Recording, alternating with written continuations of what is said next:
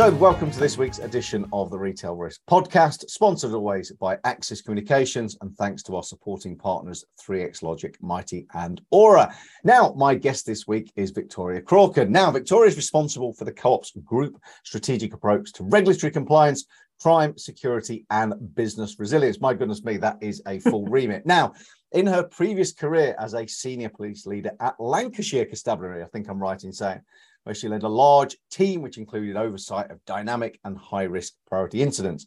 Victoria was also chair of the Constabulary Staff Association for Female Colleagues, inspiring women in policing. Now, known for being passionate about driving change and improving opportunities for women, Victoria was instrumental in provoking challenge and embedded practices that created disadvantage for women in the working place and calling them out and getting some change. So, Victoria, welcome. Thank you very much indeed for being my guest this week. Thank you very much for inviting me. Lovely to be here. So, before we get going, first question background and career to date, but a little bit before that, young okay. Victoria at school, staring out of the window. I've touched on the fact that you did a year or two with Lancashire Constabulary. Was it always the dream to be uh, a police officer, or was there something else that was beckoning uh, in those formative mm. years?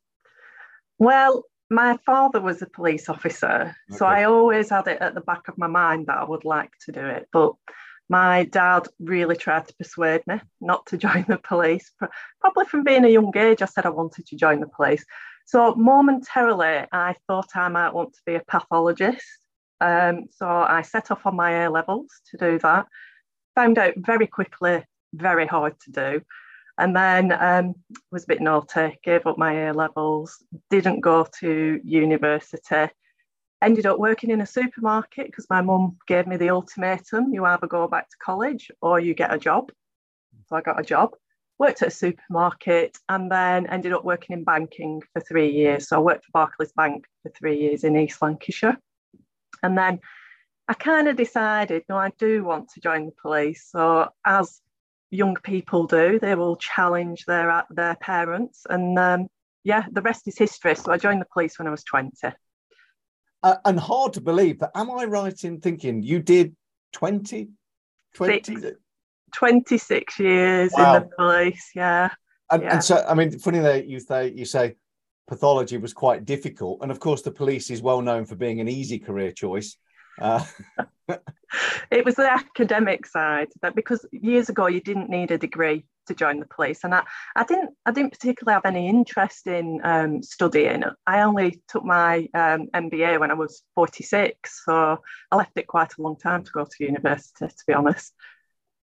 And so you did 26 years in the police. Yeah. Um, did you then think okay you know you started to look around. How did the transition from uh, from from a constabulary to the co-op come about well it, it was one of those fortuitous moments really because um, the co-op had wanted to look at how they could support colleagues by preventing and reducing the amount of violent crime that they were facing.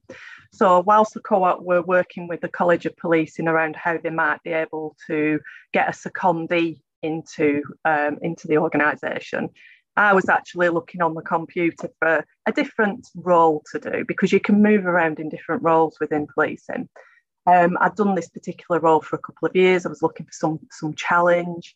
I had actually just um, enrolled on my MBA. So I then saw that the co op were looking for someone to come and help them tackle violent crime. And I thought, well, I'll give it a go. And the rest is history. Now, in theory, I was on a senior leadership development program where you did a secondment with, with an organisation and then you came back to policing and you passed on your learning. I just never went back to the constabulary because I love the co-op so much that it's amazing. It's an amazing place to work. So, so we all dread a knock on the door from the police officer. Are you going to get one one day saying, uh, "Excuse me, Victoria, you seem to be missing"? no, I was really lucky. They allowed me to take a career break, and I've since resigned from that because I've officially done the 30 years that I, that I needed to do. So, yes, I am a pensioner as well. yeah. So, so I mean, it sounds like uh, somebody sat down and almost wrote that role for you at the co-op for you to, to drop into. But tell me a little bit more. I, mean, I know you just given a little overview, but but what is the role, the remit? You know, who, Yeah. who, who do you report into? Where does it sit within the organisation? Um, so it's it's part of what is called the second line of defence under risk management, and obviously lots lots of you, your viewers will will know what that means. I didn't have a clue what it meant when I went working on secondment, but obviously I've learned because I've been there five years now. Um, so we work alongside the first line, so that's people out in the businesses, and also the third line, so your audit teams. Um, and I support and help sort of set the strategy and policies around as you said, regulatory compliance, business continuity, and also crime and security. So I've got a really wide portfolio. Um, and also, I'm the sort of subject matter expert on complex investigations, as you would hope, having been in the police for 26 years. Um, so I do get involved in that and lead those occasionally. So it's a it's a really interesting role. Um, as you'll know, the co-ops recently had a restructure. So we've now moved into joint internal audit and risk function. Um, so I've got a very small but perfectly formed team, I like to think, who support me in achieving what we need to do. I, mean, I have to say, I mean, that is a that is a huge remit uh, in Mm. terms of so you know lots of touch points within the business. So what on earth? You sit down in the morning, you know, Yes. open the laptop up uh, and and look at your inbox or your diary. What on earth does your day to day look like with with that area of responsibility? And what on earth takes up the bulk of your time? Um, it, it, it, because it is such a varied role, it is very varied. So we'll one minute I'll be working with my physical security expert, looking at what we need to do to think ahead for the uh, protect duty under the counter terrorism um, legislation that will probably be coming down the pipeline. And the next thing I'm working with another team member looking at what can we do to look at long-term strategies to reduce and prevent violent crime across the whole of the business. I might then be talking to other retailers about um, issues that they might be facing, that, you know, looking at the intelligence picture, um, working with my um, leaders to think about what do we need to put in place to protect people, sometimes doing interviews. Um, get lot, lots and lots of different things. And occasionally we'll get investigations that come in that will take priority because we need to get those those done as soon as possible. And and in terms of all that remit, is is that is the various parts of the business that say, okay, we've got a problem or we need some work doing on this area or that area. And, and it sounds like you're the catch-all for all those difficult bits and pieces that that, that don't Yeah. quite with anybody. I'm, I'm really lucky because I've got really um, good relationships with a lot of my key stakeholders out, out in the businesses. So, as you know, the co op isn't just one business. So, food retail is the biggest, but then obviously we've got the insurance, we've got the funeral care, we've got funeral care plans, um, we've got um, a legal services business. And because you have your points of contact, they they are really good. They will reach out and ask for advice and support, but you know, vice versa as well, because I may come across something and want to seek their their views on it as well and how it may impact their business. So yeah, as you ran through all of the various uh, you know areas that you get involved in, it did it did take me back to my uh, days. I used to work uh, for the co-op and actually ran a number of stores way back when. Um, I think I've said before I started off as a graduate intake at Homebase when it was owned by Sainsbury's and uh, and then moved across uh, to the co-op and uh, and everything from those very small stores as I sort of learned. I think uh, then went up to what were some of the bigger supermarkets. I think 250 staff complement was the the biggest store that that I uh, ran That's way back way back when. And at 21 as well. My goodness Wow, on well earth are they done. doing letting? You see, that's what happens when you go on a graduate intake program without being a graduate. So, uh, so I got a place with Sainsbury's without actually being a graduate. So, uh, so managed to to. Don't don't be too impressed. There was a No, I am. I am. It's great that. there was a short-lived initiative um uh, off at a right tangent here but uh, some few people might remember it called a cee certificate of extended education and you were supposed to take them alongside your a levels and I was one of the people that did a CEE in business studies, majored in accountancy, got a first alongside my two A levels, government and politics and pure economics, and that qualified me to be a graduate at uh, at Sainsbury's at the time. But uh, yeah, there Brilliant. you go. Not quite anybody that's seen my adding up mathematics or uh, uh, will, will be as bamboozled as I am that I managed to get a first with accountancy as my major in business. For every type of business, the power of a data driven security video management system designed to give you total control anywhere, anytime. 3xLOGIC. People ask questions about how do I get my agenda and what I want to achieve onto the radar and how do I get what I want. Now, you've clearly worked in, you know, uh, police constabulary, public sector, uh, and you know, through to in the commercial world. What have you learned over the years about how to influence senior leaders to either make them think it was their idea or to back your idea or whatever it might be? Because so often we hear people say, "Oh, I just can't get this project over the line. I can't get you know can't get anything done but you've operated in some challenging environments and continue to do so and continue for what i can see to to to deliver so how do you do that other than being a thoroughly nice person victoria? What's the what's the top oh, tip? smiling always helps doesn't it? But no in, in reality you've got you've got people are coming at things from different angles and different perspectives. So you you have to remember that at, at board and senior level, they're looking at um, what is a strategic issue, whereas you may be coming at it from an operational point of view. And whilst you might be really aware that this particular project or issue that you've got could really make a difference, you need to put yourself in their shoes, I think, and take a step back and have a think, right, what, what are the implications for the whole of the organisation?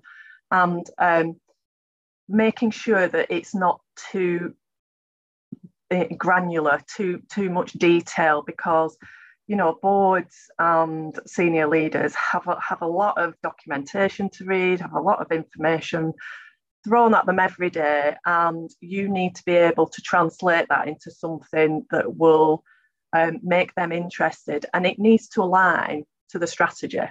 so whatever you're doing has to be part of the strategy of the organization no matter how good you think it may be if it's not aligned to the strategy then there's a chance that it won't get over the line and you've got to think about um, the commerciality of it and also the, the financial implications and the resource implications for it. Um, so, yeah, I think putting yourself in the shoes of the senior leader or the board is always a good starter for 10. Yeah, and I guess taking time to actually understand the strategy because yeah uh, somebody mentioned this on a podcast the other day you know a, a, good barometer of whether everybody's pulling in the same direction is to randomly ask people what the organization's focus and strategy is. And you'll be horrified that um, most people, even senior management within the business, don't actually know. So um, I guess hats off to you for, for taking the time to learn it. Well, I think I think people will always work in silos because you really want to be successful in your particular area that that you are in. But I think you'll be more successful if you look outward as well across the organisation. You know, and building networks and and st- even if that's nothing to do with your role, which you know has been one of the downsides of COVID has been the fact that it's been really difficult to network in order to build those relationships up and, and learn more about what other people's strategies are. Um, so yeah, looking forward to being able to get back in the office more and more to be able to do that. Yeah, and actually, you know, the main part of our business is the is the events and the physical yes. gatherings. Uh, and I have to say, the rebound. Um, you know, we're 20 years old this year, but some of the attendances we've seen, particularly around the world, have, have, have exceeded all previous records as people have come back in uh, and jokes around, you know, great you remember to put your trousers on today as well as a shirt as well because people yeah. just sort of sat there in a different world but it is it, it makes you realize um, and i know there's been some negative press where certain organizations I think elon musk was famously one of them you know return to the office or leave um, yeah. and there's maybe a compromise somewhere in there but yeah i think we are you know social creatures aren't we and uh, and, and building yeah. that rapport is vitally important. I know when I go into the office, I feel uplifted. I feel engaged with more engaged with the team and connected with everything because you can just have conversations without having to make an appointment and go and speak to people. So you may have realised I like talking as well. yeah, well, it, it's yeah, it is, but you know, yeah, it, yeah, people understand your vision, you build the rapport, and then you know, to your point, you get you get more and more done, don't you? Because you understand yes. what their narrative is and what they're trying to achieve. Absolutely. So look, a couple of final things. Now, I, am absolutely thrilled to say, you know, talking about you know physical real world gatherings, but you are going to be joining us on stage at Retail Risk Leicester, 6th of October. Uh, I know. amazing. So thank you very much for for doing that. It'll be like going into the office, but but hopefully a little bit more manic and uh, and, and, more coffee and biscuits around. Um, what what are you going to be talking about when you take to the stage? What what can people expect from you? Um, well, do you know, thank you first of all for inviting me to come along. I'm really excited about it, but nervous as well because when you get invited to do either conferences or speaking, you you the little chimp as they call it at the back of your mind is going, why, why would they want you? Why would they want you? But I think um, the the we're going to be talking about diversity and inclusion within within the workplace and um, I can use my experiences as a, a female leader within a, a, majority male environment, although that is significantly changing within policing. And probably the challenges I've faced, but also where I got my support, um, how I got the energy to um, deal with the situations and why I did that. So I'll probably be talking about um, what drives me in order to improve diversity and inclusion within the workplace. Yeah, and I think you know that whilst clearly it's the right thing to do and it brings better balance and better decisions, even the most hard-nosed Neanderthal has to admit it makes more money as well. Well, academic studies have shown that, haven't haven't yeah. they? So um, and you know, I'm working in the co-op. There's a lot of senior female role models, far more than I ever had in policing. And I do wonder if my career, uh, if my confidence around my career would have been much higher had I had the same amount mm. of senior female role models that I now have in the co-op. Um, it's, it's quite amazing, really. I feel really lucky to work for an organisation that, that recognises diversity and inclusion as much as, as where I do now. Well, and also I think, you know, when diversity inclusion started to make its way onto the agenda, it it was it was so much lip service paid. It was about mm. having, you know, more female leaders, more ethnic backgrounds, more diversity, as long as they all came in and pretended to be white men. Yeah. And we seem yeah, to have moved on from that a little bit now and and actually having, you know, the people's true selves coming forward seems to be yeah. driving businesses forward at, at, quite the pace where it's properly implemented. Yeah, I mean the co-op has a value, and one of them, and, and well, it has several values, but one of them that I really connect to is be yourself always. Because if you're not your true, authentic self, then you won't really be able to give hundred percent and I really believe in that. Just be yourself. You, you only have to ask my team what you see is what you get. I don't put a facade on, and, and why would you? Why would you want any of your team to do that? So I think that's really important. Yeah, I, I think you're absolutely right. You know, you're gonna if you're comfortable in how you want to turn up and show up, yes. you're gonna add your value, add your worth, add your expertise to the business, which can only benefit it. So, absolutely amazing that uh, you're coming to share your learnings. I have to say, yeah, the audience that you'll find 20 years ago, my goodness me, it was grey. Uh, and, and, it was all men. So, you know, the audience at the events, uh, and I have to say, other places around the world, you know, we've just uh, recently done an event, uh, Retail Risk Melbourne. Uh, and in terms of a male female split, they are leaving us behind. They really are, uh, you know, heading heading to some some you know serious inclusion there. But you know, it's on the agenda. It's getting better. So thank you that you're going to come and talk about that. That's oh, thank you. Um, just one final question for you. Um, mm-hmm.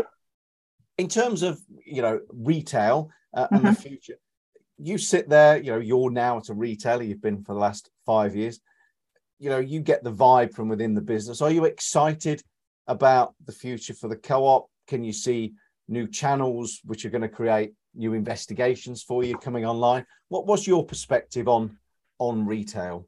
I think retail in general, from the from the economic situation that we're facing, that we know is coming down the pipeline. I think retail in general, it's going to be a challenging couple of years for us because obviously of inflation, cost of living crisis.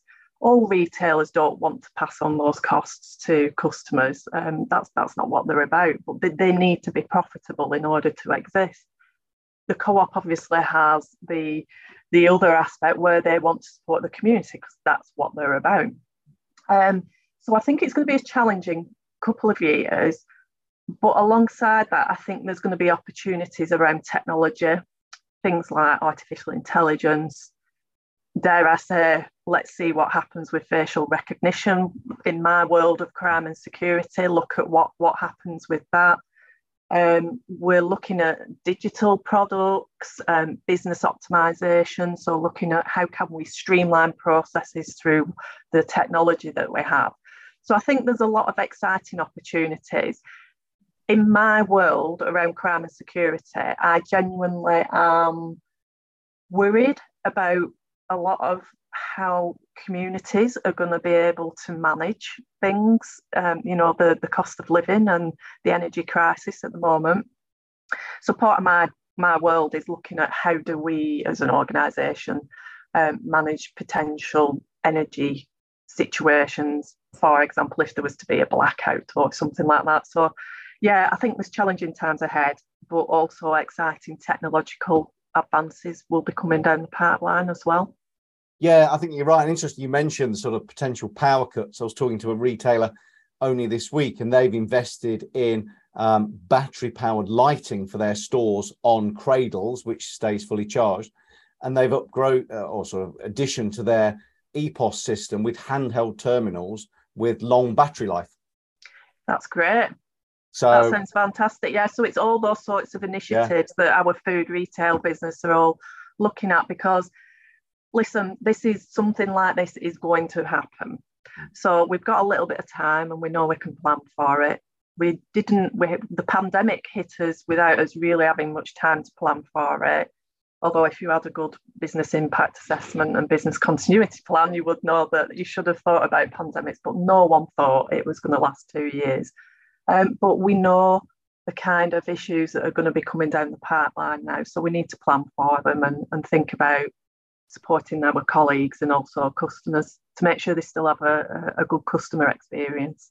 Yeah, absolutely. So, uh, look, Victoria, been absolute pleasure uh, speaking thank to you. you. Um, thank you very much for for being uh, my guest this week. Uh, thank you so much that you're going to turn up in person at Retail Risk Leicester. I wish you every success uh, in your continued career at the co-op. Absolutely stellar job, superb, and uh, thank you very much indeed. We'll see you soon. See you later. Thank you.